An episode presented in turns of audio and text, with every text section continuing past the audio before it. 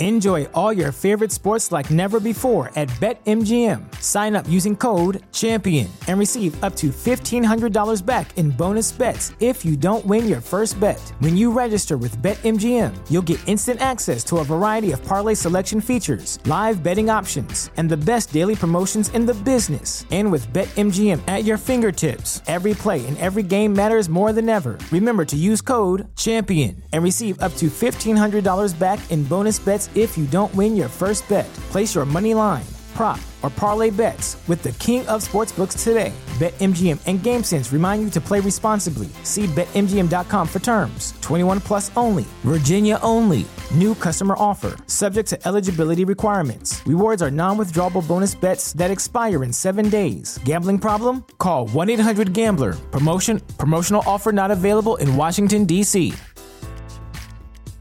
At Parker, our purpose is simple. We want to make the world a better place by working more efficiently, by using more sustainable practices, by developing better technologies. We keep moving forward. With each new idea, innovation, and partnership, we're one step closer to fulfilling our purpose every single day. To find out more, visit parker.com/purpose. Parker, engineering your success. Hello, I'm David Evans, and welcome to the media series from Wolves Fancast.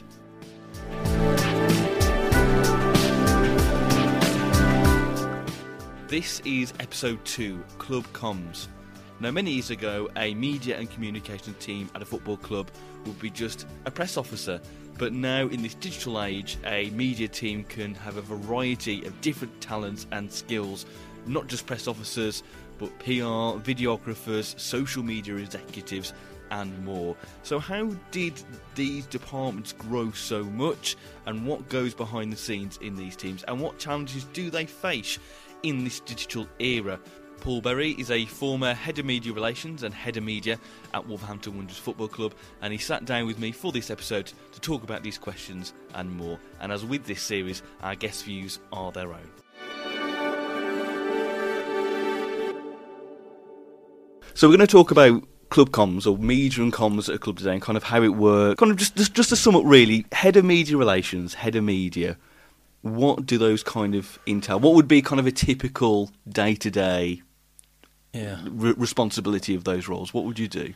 I think um, it's a good question. It's a difficult question because there probably isn't really a typical day. I don't think um, you're kind of overseeing and responsible for, for a lot, really. Um, starting with the perhaps the external comms. Um, you know, in terms of the content that the club puts Mm. out, be that video, be it the website, be it the match day program, social media, um, you know, photography. Mm. So all of that stuff, as head of media, you're kind of overseeing it.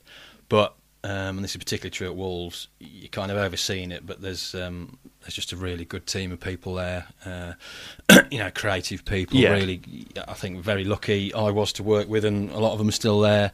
You know, high level social media, video, pho- photography, absolutely brilliant. So you're kind of overseeing it, and you're involved in chatting about things, but almost day to day that almost runs itself because you get to a situation with colleagues where everybody knows everyone's on the same page. You kind of know what's going to happen before it happens, and you're ready for everything. So, so yeah, responsibility for that. Um, obviously, press conferences before and after games, uh, match day accreditation, all that sort of stuff. And again, it's that was all split between between the team, but you're kind of responsible for that. Uh, press relations for the kind of key figures, be that um, you know at the moment as it is, be it Jeff Shi, Laurie Dalrymple, Kevin Thelwell. You know, you'll get interview requests. You'll kind of oversee their their media activities if you like. Uh, and then also, you know, you've got the academy as well, which is a you know key part of Wolves and has been for many years, and, and I'm sure will be for many years to Yeah, come. Yeah, definitely. Yeah. Uh, and then obviously putting together, working with the other departments at the club to make sure they're kind of well catered for before you spill it. Yeah, nearly there. well yeah. catered for uh, in terms of their messagings out there, Mm. be it ticket campaigns, you know, ticketing information, retail campaigns, the community trust, which do a fabulous job. Um, so you're working with them constantly as well. So it's a very, you know, varied A lot of stuff. responsibility. Yeah, a, A lot, lot of of stuff. Um, and it's actually, you know, once you do it, it's you, you find the routine Yeah. and obviously lots of different things happen in football all the time. But um, It just becomes natural, really. I yeah, presume, yeah, yeah. And as, as I say, at Wolves, very lucky, Mm. you know, not just in the media department, but across the whole club that, to work with some great people who know what they're doing. Um, so you know, you pick up the phone and talk to people every single day, but you kind of almost know, you know, you Yeah. the same conversations and everybody's on the same page, which is which is the main thing, really. And how did you how did you get into club comms? You were in journalism beforehand, before you came to Wolves. Was it kind of a natural? Was it something you always wanted to do, or did it just kind of fall naturally? How did it kind of work out Um, Yeah, for you? a bit of both, I think. I start. I grew up like many people wanting to be a sports reporter, um, just like a, a written sports reporter as it was in those days before the kind of digital age kicked in. So, uh, growing up, doing work experience, all that sort of thing, which to try and get yourself into a good position. Um, tried to get on the Express and Star training scheme twice and got rejected both times. So I had to go through a different, uh, yeah, different route. So I did a college course at Sutton Coldfield, which is kind of pre-entry in journalism. Got a job at the Bridgnorth Journal, which was a real, you know, jobs like that in those days were fantastic. Yeah. You just literally did a bit of everything, and it was what you know, you're told to do really to get a real grounding in loads of different things. Um, from there, I went to the Birmingham Mail. Initially covered rugby, which I knew very little about, um, and then got uh, guy that covered Wolves at that time retired. So I then moved on to covering Wolves. They obviously knew I was a Wolves fan, etc. Um, and I was there for sort of six, seven years, and again, great times there. Um, the days when I think newspapers were still sort of dwindling a little bit, but it was still the atmosphere of working in a, a busy sports desk, doing the sports Argus, you know, phoning through match reports, doing live kind of reports over the phone. I mean, they were, you know, brilliant days. Um, and yeah, from there again, uh, Lorraine Hennessy, who I, work, who I worked with at Wolves from a, sort of, I was on the press side. She she left the club, and Matt Grayson, who was then head of market communications, kind of approached me to go for the job. I think along with a few others, and then I was fortunate enough to get it. And I think, um, so obviously, you know, working for Wolves, the club I supported all my life, Yeah. was was a huge honour and, and a it- dream come true dream, in some yeah, ways. no, yeah. definitely, yeah, hundred percent. Um, but also, as I say, I wouldn't say I necessarily grew up wanting to do that, Mm. but I suppose the media changed. Uh, I was always one when I was a reporter. I didn't I struggled. I wasn't the sort of go-getter for getting the big stories or anything like that. I more enjoyed the interviews with people, finding out what made people tick. You know, Mm. managers, players. That was my kind of what I enjoyed enjoyed doing most. So, sort of moving over to a club where that sort of thing was what you needed to do. Certainly from the written side, Yeah. it kind of suited. Um, And Mikey, well, Mike Taylor mentioned on the first podcast we did that you know there's been that transition in club comms at football where you had that one press officer, Hmm. and now you've got like a, a massive team of create different disciplines and creative disciplines. Did you kind of see that bigger transition while while you were at Wolves? The kind of see inclusion of more people and the type of things they brought because of, I presume, what the demand maybe from digital, Yeah. or was it kind of just a, a natural growth?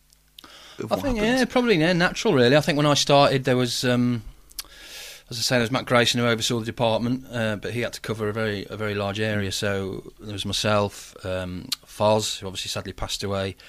Uh, just, just after Christmas, and another guy called Alex Ward. I'm sure you Yeah, probably yeah. seen him on Twitter. So there's the three of us really at that point doing website program, and Alex did the video content. Obviously, no social media when I started, and then I think yeah, gradually during my time it evolved. Um, social media obviously came in and is just absolutely huge. Uh, it, I think social media changed the complexion of the job completely. Yeah, yeah. Because everything is just there. You know, it's out there for everyone to see. Uh, and then video has become more and more important, I think, as well in the digital age. So.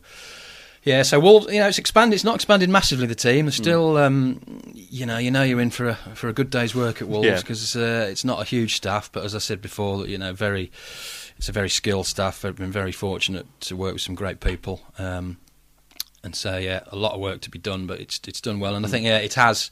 Certainly, the complexion of the job has changed beyond recognition, and, and as I said, in media as well, it was almost 24 7 towards the end. You never mm. knew what was coming next, and you never know who was going to tweet something next. Or, And I think it changed as well because you start off when I started, and you just newspapers, you were dealing with one deadline a day for a mm. national.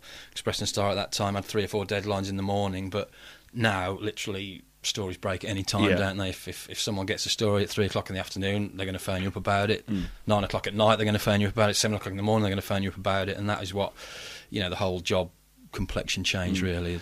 Was there, is there, was there, or is there in some ways kind of a, a competitiveness between other clubs with social media in terms of trying to outdo each other with content? 'Cause you and I'll, I'll go into this in a bit in terms of player announcements. Yeah. But you always get clubs trying to try and come with these really different, varied ways of playing. Yeah. You know, you know, some fun that the silly ones, which I think Motherwell did one recently over January. Then you have the the grand ones like um, Sanchez at Man United with the piano, and I think West Ham did one with a with a, a Mario player with their com- with a computer game. But is it just a kind of case just stick to our plan, we'll just do our style, or is there is there sometimes a sense not and maybe not just with Wolves that you kind of get a gist with other clubs as well? There's a, a competitiveness maybe.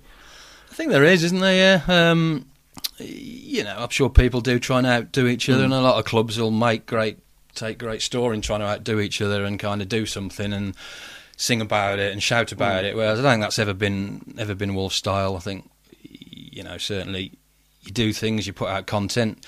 You'd like to think they're nice, good pieces of hmm. content, and if they are, the fans will tell you. You don't need to tell them. I've always thought that with Wolves fans, they never ever try and tell them a way to think. Don't tell them that this offer's brilliant and this is great and you're going to love this because they know they know what they want. You know, the, And with social media, they'll tell you exactly. you soon find out, and I just think you know, and that's why I think you'd like to think we kind of knew what the fans were thinking, and you try and judge the mood and the tone, and, and sometimes it's just a simple announcement. Sometimes you do have a little bit of fun with it, um, but you know, and I have to say as well, Wolves fans on social media, I think have been brilliant for the most part, and even. Yeah. Even going back to the double relegations, when there were times when you have to put a tweet out, and we just used to say it's like tossing a grenade because understandably so. Yeah, Everyone exactly, was angry, yeah. and at that point, it was literally you know certain things you had to do, and you knew what was coming back. But equally, there was a lot of um, I don't know, you know, humour at that point as well, and that kind of kept us going quite. A bit I kind of found days. I kind of found that in when we kind of were on Twitter in those early days. There is this style. Of, I think, and I, and when I followed other clubs, I kind of saw Wolves doing it more in terms of you might as well just embrace the humour rather than trying to be too serious. There is. No. obviously a time for seriousness, Yeah. but even in kind of the not the uh, the middle times between your good and bad, there is a time you can kind of be humorous and have a, that. I don't hate using the word, but banter, as it were, between people. Yeah. no, definitely, and I think we were fortunate, and I think I agree with you. I think we were probably, um, this is down to different people. It's not me Yeah. that one of the first kind of clubs to really do that and to really. You know, there's a lot of different styles of communication. You got your form. You know, the website was always quite formal. Mm. Yeah. The program was reasonably formal. Um, and when social media came along, it was something different to embrace, and there was chance to have humour and chance to have a bit of fun. And Mm. and I think we did that. You know, I think every club does it now. Um, early days, I think Mm. we were probably yeah took took a stand on doing that, and, and were fortunate enough that there was people at the club at the time in the higher positions that could see what we were doing and said, yeah, go for it. You know, take a few risks. Hmm. Um, that's what it's there for. Get the fans interacting, and uh, it worked. It worked really well. and talk, just going back to what you said about the bad times, as it Yeah. were. You know, in the good times, doing you know what you do, or is probably fantastic. There's probably I think we spoke before we were recording, and that there's so many things, more stuff you can do. You can experiment with a lot more things. But in the bad times, especially in that double relegation kind of seasons, it must be really tough to. I guess that that you, what you would do is just go back to basics, or kind of just say, right, we're only going to say this and that. We're not going to try anything out. But is it kind of a tough atmosphere to be in when you can when you can kind of know where it's going and trying to then be be a media side of a club on that respect without, like you say, throwing a grenade off? Yeah, no, it is difficult, and, and because there's still certain information you have to put out about Mm. tickets and about what you know kit going on sale, etc. And as I say, that was sometimes when you just knew what was going to come. And I think, um, yeah, it's, listen, it's difficult. Everything's relative. You're working at a football club; it's a great job to have, but you do have to think really seriously in those times. And, and I think I said to you before, you could have the greatest media and marketing brains in the world. If the team gets relegated twice on the spin to go down to League One, there's not really a great deal you can do. Um, but even so, you still have to think about it. Um, you know, there were times when we'd probably just not even touch social media for two or three days, and no, that was a decision. Sometimes Yeah. the decision is made, we're not going to do anything because they don't want to hear it. Do you know what I mean? And then, um, but then equally, there's there is certain things you can do. Obviously, I think that time, as difficult as it was, um, Kenny Jackett coming in was just perfect and and perfect for us because he kind of gave us a bit of alliance. Says, what can we do? You know, he wanted to get the fans back on side and.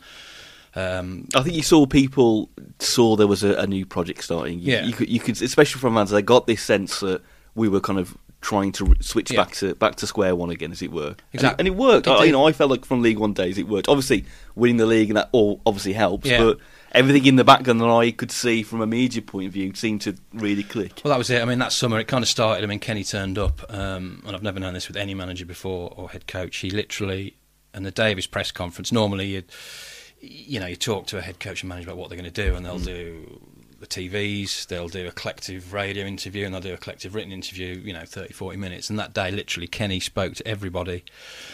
you know, one to one. Um, he must have been. It was a sweltering day. I just remember it now. Outside at Compton, I mean, he must have done two, two and a half hours lit, going around every single, you know, doing the radios individually. It was just unheard of, and I think that was certainly get you try and get the media on side, and, and that you know they saw what he was trying to do.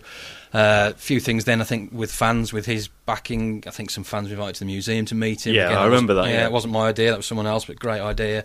The run through the city centre, which Yeah. um, you know, I remember because they have the, the players have GoPros as well on the. that was it. I mean, yeah, and you know, you could call it a, a, you know PR thing, and, and Mm. to a certain degree it was, but equally, I think it was, um, you know, it was a sign. Look, we're gonna we're gonna embrace it. Mm. This. We've had a bad time. We're from Wolves. We're from Wolverhampton. Let's let's just show people we're not afraid to be Mm. running through the town. And um, so yeah, there was just certain little things we tried to do that summer. Um, and looking back, I don't know if you were at the first game of the season at Preston when the lads were warming up, um, Yeah, yeah. and they just they started. I think it was Joe Gallen's idea. You know, we'll warm up for players, and then we'll clap the fans at the end of it. And the the noise I heard from that roar was just something unbelievable. Mm. And literally, you just sat there before the match, tapping on your laptop. You're not really concentrating on the on what's on the pitch, but literally that roar went up at Preston from that five thousand Mm. fans, and I just I don't know. Without getting too deep, it suddenly felt crikey. They're in, Yeah. you know they've bought into this. Mm. They've kind of forgiven everyone for what's gone on, and they're starting afresh. And It's like, a clean slate. yeah, Yeah, there's a clean slate, and that raw for me was just the moment, and obviously it went on to be one of the most enjoyable seasons. Mm. And give respect to League One, it wasn't wasn't a walk in the park, No. but it was obviously won a lot of football games and, and some really good players and good guys in that team, and that was yeah a really memorable season. And then we talk about the good seasons. Then, you know, from your perspective, that League One season, potentially this season, hopefully, if everything goes to plan, it's going to be one of those seasons where, again, working in those kind of environments where it's going well, it must still be. Obviously, it's going to be challenging because you, you're trying to do the best you can, but it must be nice and rewarding knowing you can see what's potentially coming at the end, and then everything you kind of want to do, Yeah. you can perhaps do more and more because of what's going on. Oh, definitely, and and I think again. It's so fortunate. I mean, the, the season of the 08-09 promotion was my first season, Mm. and kind of to still, rel- you know, still new to it, still a completely different job to Mm. what I'd done before. You Yeah, poacher turned gamekeeper, as they say. You go from working in the newspaper to working at the football club, Mm. but to kind of work with Mick McCarthy that season and follow him round, and and you know, you go up in the lift with him after every home game to his press conference, and you know, doing that after QPR when you've just won promotion. It's Yeah. a, yeah, it's an incredible privilege and something you never forget. And Mm. that'll be the same, um, I'm sure, for the guys this season. I've did half the season, Mm. and they're still there. They're watching Nuno at work. They're watching his staff, the players at close quarters, and uh, you're working, but it's you know it is kind of a dream job if you Mm. like. Um, and certainly over the next few weeks, obviously, touch wood. Hopefully the, Yeah. the deal will get done at some point. Hopefully so. Hopefully I'm sure so. it will. I can say that now. I'm not there anymore. I'm sure it will get done. But uh, and yeah, that'll it'll be great. Great for them to be involved in. Great for everyone at the club and the Mm. fans to be involved in. And then, as you say, the next challenge starts straight away, and you're in the Premier League. And from not just from a football point of view, from a media point of view, Mm. the stakes are straight away. The profile incredible. Even it'll be even Oh, bigger yeah, now than it used to be when when I worked there. And um, you know the demands, the broadcasting demands, the demands on your facilities are you know they're unbelievable now. So uh, be a new challenge, but as you know, it's just what Yeah. if you're working in that environment, you're working in a media team, you want to be working in the Premier League. So Yeah. that's going to be a fantastic experience. And those good times, it's like like say for uh, QPR for example, where you get a massive pitch invasion, Yeah. for example, and then you, in your mind you've still got to do your job and Mm. get certain people to do certain media commitments. Is that that must be? I don't want to keep saying challenging, but Yeah. that must be kind of thinking. Right, I'm going to anticipate that this is going to happen. Yeah. I'm now going to make sure I get that person here before that happens. Yeah. And I guess also in terms of, let's take Bristol City away, for example, recent in the season, Mm. where 1 0 down, anything could happen, and Mm. obviously Ryan Bennett scores the winner. Yeah. In your mind, I presume you have one tact of this is going to be the stance if this happens, then two minutes later, the stance has completely Right, changed. yeah.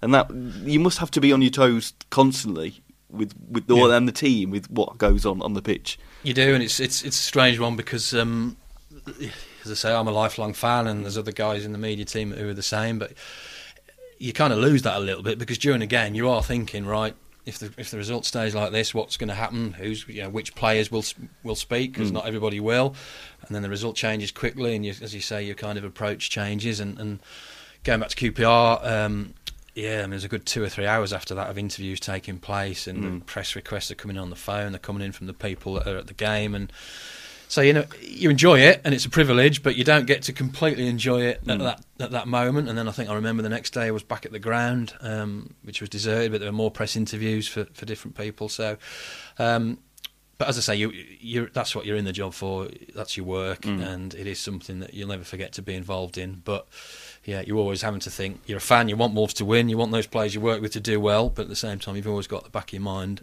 how does this affect the job? How does this affect how we deal with the with the press afterwards? Let's go back to uh, press conferences. More so, we spoke about this on Twitter, so I'm just wondering if other people would be interested to know. I uh, sent you a question about player conf- like player unveilings. Oh, yeah. Because you don't really see player unveilings as a conference anymore. I remember I was trying to think back about Wolves when the last one was, and maybe Roger Johnson may have been the Oh, last yeah, player yeah. unveiling. Big Rog. Yeah, but then obviously you know with bigger teams maybe you might get like I think I don't know if Neymar had one for, for PSG, but you just don't see that anymore. You get that obviously with the manager, but Hmm. I don't know from your experience was that was that requirement just phased out or or He's- with, with digital now you can just quickly do a video online and and that's kind of done really. You, say, you think from a Wolves point of view, or just from a general General point of view, where, Yeah.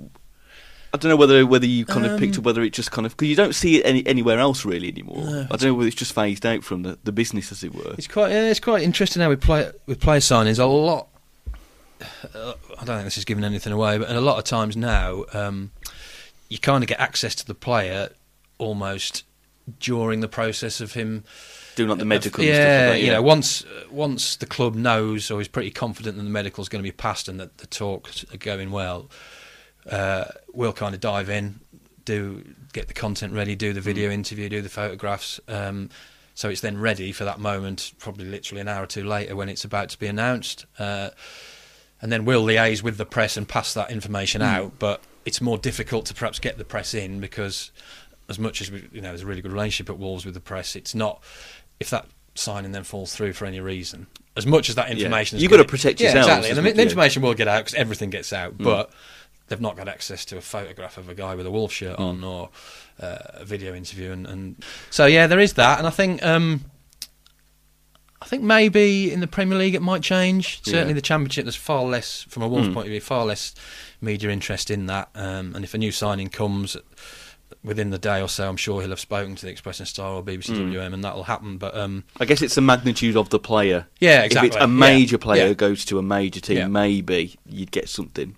And then I suppose if you think back to Ruben Neves, who was big money signing, and Mm. what a signing that's proved to Yeah. be. His English when he arrived wasn't great. We got, you know, Mikey Burrows managed to get a couple of sentences Mm. out of him. So unless we're going to get a translator in, there wasn't really going to be much point Mm. doing that press conference and then doing it with a translator carries its own challenges. Mm. So I think. Um, you know, Ruben Neves with his English now, were he signing for Wolves in the summer, you would do a press conference. Um, Because obviously he's come in and he's learned the language Yeah, and he's built that yeah. over time. So yeah, But yeah, certainly, I'm sure Wolves, if um, as we hope they'll go up and make some, you know, really big signings over the Mm. summer, I'd, I'd be, I'd be more thinking that they will be trying to Mm. do a press conference to kind of maximise that impact. Um, but yeah, certainly the championship as a rule, you don't get a great deal of interest, Mm. and you might get a couple of the nationals want to come along, and then it's it's all done in a, in a more informal basis, Mm. really. and going back to then that the player interviews, as it were. One question that people always ask, and during the season, is why are certain players put up Yeah. for interview and certain ones aren't? And I think maybe an example this year has been uh, before maybe before we left, you'd have people like Dave Edwards and Danny Batth, Conor Coady get put up for interviews, and maybe people like Costa and Neves and Cavaleiro don't. Obviously, so you could give the language barrier as an easy answer there. Yep. But sometimes is it that perhaps some players are, you, I don't want to say more comfortable to the Mm. media, but you know that they'll give the answers that you kind of want them to give, and they're perhaps they are more comfortable within the media. What what what what's kind of like the decision process in Yeah, terms of I think it is that it's it's com- being comfortable. Um, I think what you say about kind of uh, giving answers you want them to give. That probably really applies, or certainly in, my experience, that applies to a bad defeat or Mm. Yeah, a exactly, really bad yeah. game. That is when you'd go for the players like your Conor Coadys and your Dave Mm. Edwards, and you know I think back to former captains Karl Henry and Sam Ricketts, who were brilliant in those circumstances. Um, you know, I still remember Sam Ricketts at Crawley. I think when we'd lost in the League One season, literally out the dressing room, he says, "Right, no one else talks. I'm taking responsibility for this." And that, you know, players don't queue up to do interviews. Remarkably, it's not going to Yeah, surprise yeah, anyone, yeah. but but they all know they've got to do them. So, um, well, we'd like them to do them, but uh, yeah. So for the, in that situation, you do look for your Danny Batths and your Coadys to. I suppose it's a safe pair of hands, and you know Mm. Yeah. they're gonna they're gonna talk and they're well, kind of like the not the spokesman, but they are kind of like the the key figures. Yeah. That for those type of scenarios, you you would want to go to. definitely, and they do, and they probably do get more than their fair share. But And it, like you say, it's down to whether they feel comfortable. Yeah, exactly. Not to do it. And- And, you don't have to force that on them to, to you do that. and do you know what? If you force a player to do an interview, it's not. It's no. It's going to be no good for the person No. interviewing them because they're going to struggle. Uh, it's no good for the player. Um, so yeah, I mean there are certain things, and you do twist arms every now and again to get Mm. people to, to do it every now and again. And the, and I think the other thing you're, you're always looking for is the kind of dressing room or place that as well. If Mm. If you know footballers are pretty, um, you know, they don't hold back. If someone thinks that someone else should be doing an interview and he's not, they'll be wading in. And I think that kind of, you know, it tells the story of the certain Wolves players that aren't maybe doing as many as others. Um, their colleagues in the dressing room obviously feel, you know, it is fair enough Mm. that they're not comfortable doing it, and it's it's no good trying to force them to do it. And you know, they're contributing to the team in other areas, but. And um, in your time, then, who who have you worked with that you would say you know they were great to kind of do bits and bobs, or if I needed an interview, I could always rely kind of rely on that person, or just in general, kind of who were kind of great people to work with on that side. Uh, there was a lot, I think. Again, I've been fortunate at Wolves. Um, a lot of great players. I mean, as I say, Karl Henry. I always liked Karl because he tended to hit, you know, hit the nail on the head, good or bad. Um, and sometimes you've got to hold your hands up and, and apologise or what have you. And I think, you know, towards the end of Karl's time at Wolves, he started to get a lot of stick for doing it. But for us, I just thought he'll face the music. Sam Ricketts, same. Um, but you know, there've been a lot of really, really good people and good personalities, and you can just you know list them off in terms of Matt Murray, Carl Ikeme, Richard Stearman, Kevin Foley, um, Sylvan Ebanks Blake was a brilliant interview. Uh, and I have to say, Jody Craddock was always a fantastic ambassador for Wolves, um, and I feel fortunate to have stayed in touch with him since he finished playing. And I'm probably missing people out now, but yeah, even taking that forward to your Danny's and your Conor Coady's and Dave Edwards's and, and, and John Ruddy and um, so yeah, I mean, again, no, you don't get players queuing up and putting their hands up because they want to do Yeah, an interview, yeah. but they understand it's part of the job. Uh, and I think they do, you know, they do enjoy it. I mean, Barry Douglas this year, even before I left, was getting asked to do an interview, and it was the same interview every single week, you know, Turkey and where have you. Yeah. And but again, he's another good guy, and he just did it because he knows it's part of the job. So, uh, yeah, you know, been very lucky, um, and I think, you know, a lot of interviews are pretty, pretty mundane, aren't It's they? the standard kind of questions, Yeah, isn't it? yeah. Really, yeah. But uh, but no, there's there's some good journalists around as well. They do get the players to open up because you do want to see a bit of the character and a bit Mm. of, bit of personality coming out. An interesting question now. Yeah. Fan media. Yes. So people like us, People and like you, and, and there's been a you know we we've seen a real influx of kind of not just at Wolves but of elsewhere as well. This kind of this notion of fan media, and you know we've had conversations in the past in terms of these kind of bodies, as it were, are getting bigger and bigger and getting more and more of a following. But there must be a a balance there that's got to be struck with the actual actual media, as it Mm, were, mm. who have got those kind of um, those contracts to report. As these these bodies get bigger, how how clubs Can't deal with them? them, yeah, yeah. It, it must be a weird one to. It's a to tricky one, one. and I think yeah, we've spoken before, and, and, and the club get a lot of, of requests. I think Yeah. from fan media, and, and understandably so. Um, I Because mean, we've had honest conversations Yeah. about it in the past about how it works Yeah. and, and stuff like that, but it must be a weird one to, to tackle. It is, and you are in this position, as I say, and, and again, I keep talking about the, the Premier League. Um, when you're in the Premier League, the demands are going to be huge Yeah. from, from rights holders. Um, you know, every week you're going to have to be putting players up. Obviously, the manager's press conference, uh, and even beyond like rights holders. I mean, the Express and Star is still massive for Wolves. That relationship's crucial, and you know they've got no rights, but you want to be giving them that's your, your, core audience, if you like. You've got to be looking after them and making sure they get access to what they need. So, uh, yeah, it is a tricky one, and I don't know what the answer is. Um, it's kind of, uh, it's almost like. I think the thing with the media, they build these relationships over time with mm. clubs, mm. with players, and with managers, and they almost know that they can't cross that line because they'll never get another interview and what mm. have you. Now, certain fan media might not. Obviously, not talking about you guys because we've always gotten really well, and I think you know you treat you've always treated the players properly when you've had mm. access to them. But some people might not, and they might I guess there's that there's that worry of the editorial factor. Yeah, you might invite somebody in, yeah. but then you you really don't know what they're going to no. ask. Control the environment, mm. which is what you probably could do in a pre- in a press conference or a press environment. Yeah, no, you could, and I think, and, and that's, and I'm certainly not wanting to could this come across as any sort of criticism of fan media? No, I think no, no, there's a lot of brilliant ones, and again yeah. at Wolves, you know, written blogs and podcasts. Yeah, there's a lot of really talented people who are doing them.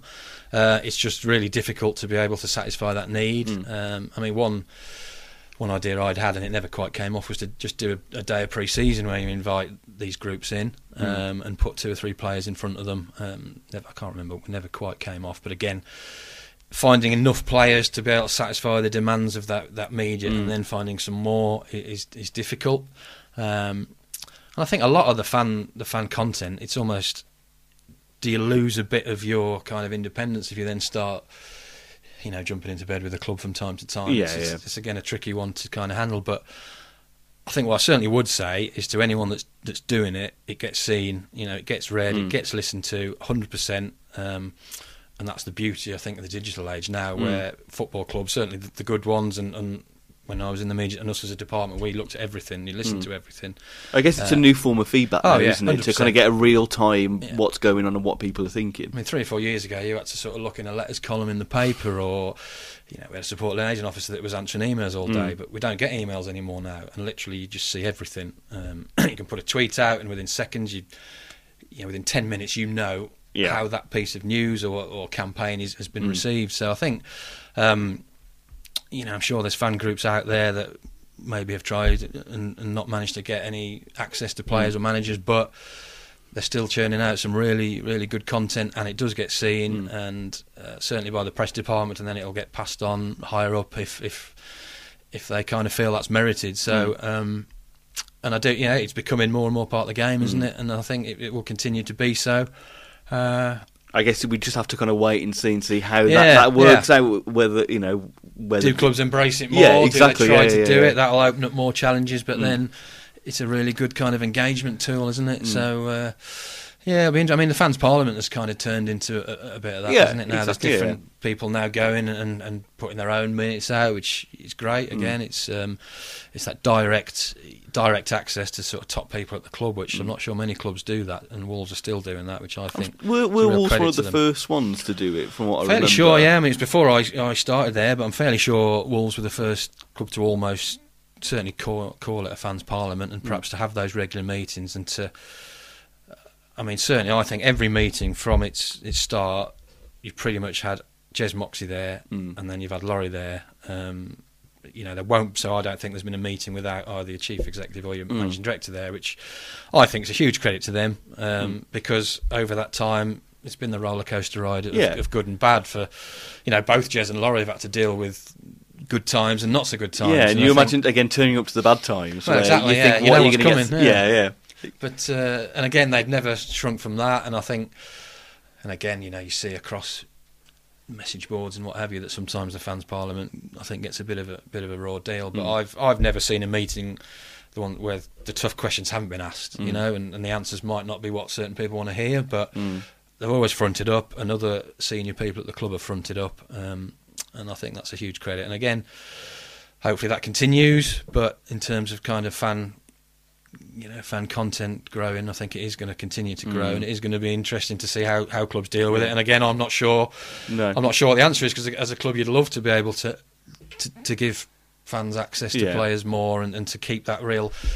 Because the more kind of football moves on and people talk about the relationship not quite being there, don't they, with mm. players and managers being being more distant, and yet it's not like that. the players are still happy to kind of, for the most part, mm. engage with supporters. It's just how how you actually make that happen, really. And do you have any kind of favourite memories from being there? Obviously, the promotions would be a key one, but is there any kind of things that happened over the time that you just kind of sticks with you, or certain people in players or, man- or Um, people that you ever had to work with? Crumbs. There's a question. It's been a, it's been a long time. Uh, I think there's a lot of player, you know, players probably who I've kept in touch with, um, you know, from the early days, if you like.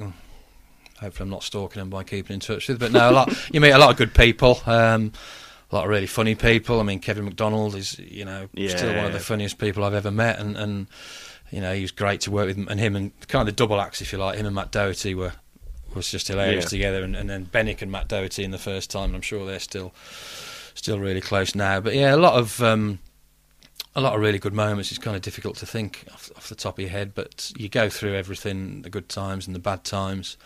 Um, you know, I think back. I mentioned Mick McCarthy, who kind of, you know, absolute great person to work for, Mm. unbelievable. Knew every every member of the staff at Wolves. He would know who they were. If he saw you, whoever you were, he'd have a chat with you and he'd know Mm. you because that was what he he made it his business and that's what he thought Yeah. the club should be.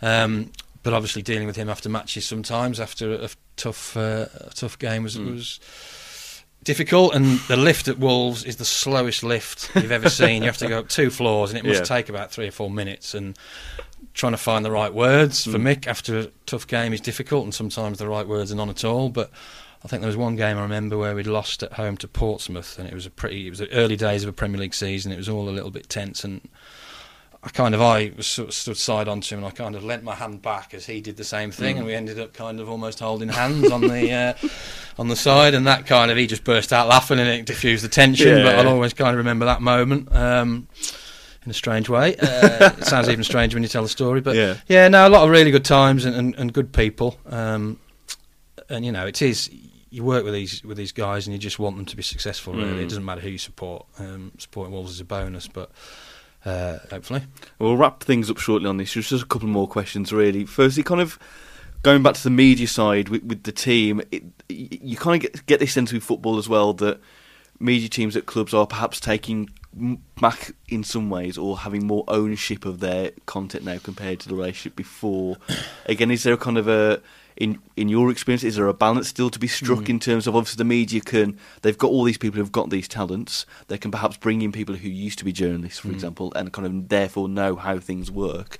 But I guess there's still going to be that balance potentially with the press to make sure that you're not almost being too biased Mm. towards the club. No, I agree with, agree with you 100%. And I think um, it is going to be, as time goes on, again, it's another massive challenge for football because. I you know, I've had a foot in both camps. I've worked on the media side and I've worked on the football PR side. And, and I just still think it's massively important to have those relationships Mm. with the media and to, um, you know, for many different reasons, the kind of the circuit widens your circulation to start Mm. with. You know, not everybody's going to look at the Wolves website or look at the Wolves social media. Mhm. There is still people that will buy a newspaper or listen to the Yeah. radio or buy a national paper.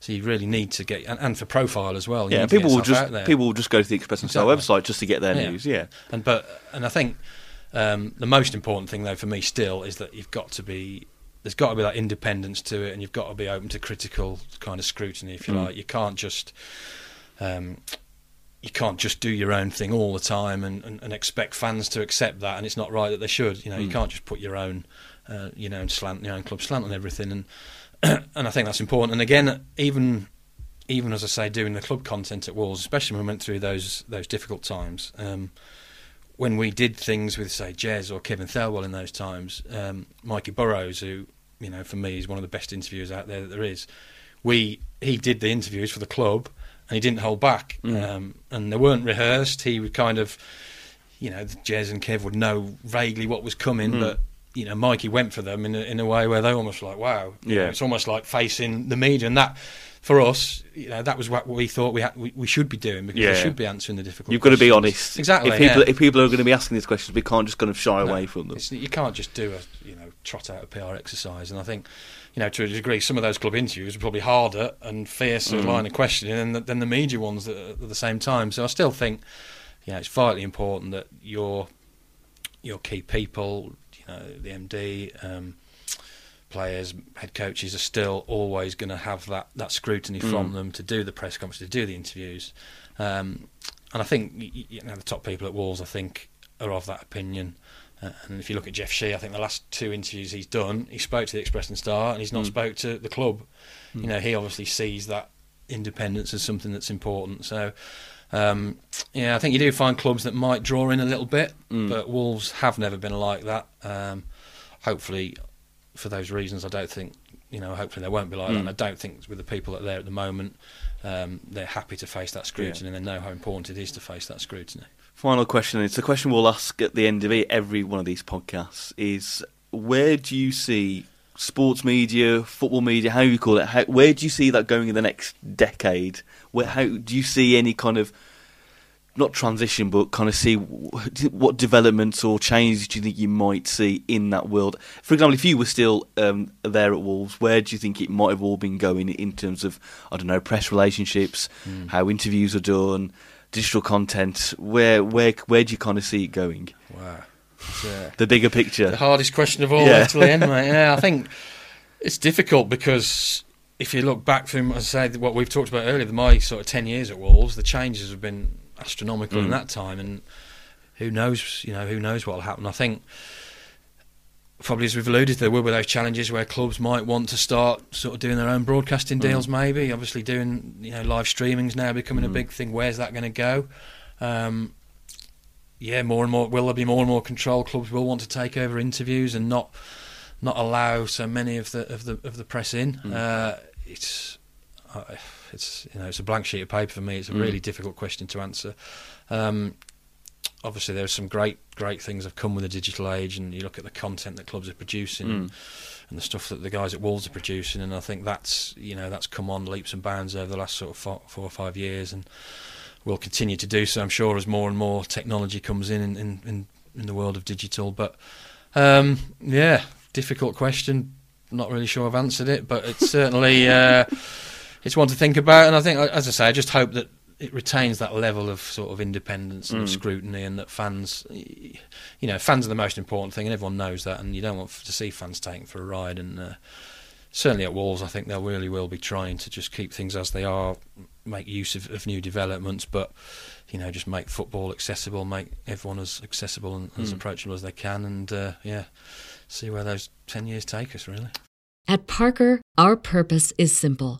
We want to make the world a better place by working more efficiently, by using more sustainable practices, by developing better technologies, we keep moving forward.